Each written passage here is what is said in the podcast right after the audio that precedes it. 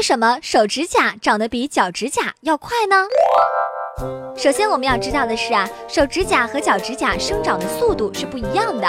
手指甲每天生长零点一毫米，而脚指甲每天只长零点零五毫米。那么为什么手指甲长得更快些呢？指甲的生长速度受到年龄、健康、季节和机械刺激的影响，经常摩擦就会使指甲生长速度加快。我们人呢，一般用手活动的机会比脚要多，所以手指甲比脚指甲损耗快。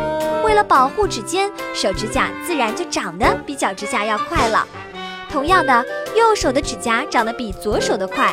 而中指的指甲长得最快，小指指甲长得最慢。指甲白天生长的速度比晚上快，夏天比冬天快。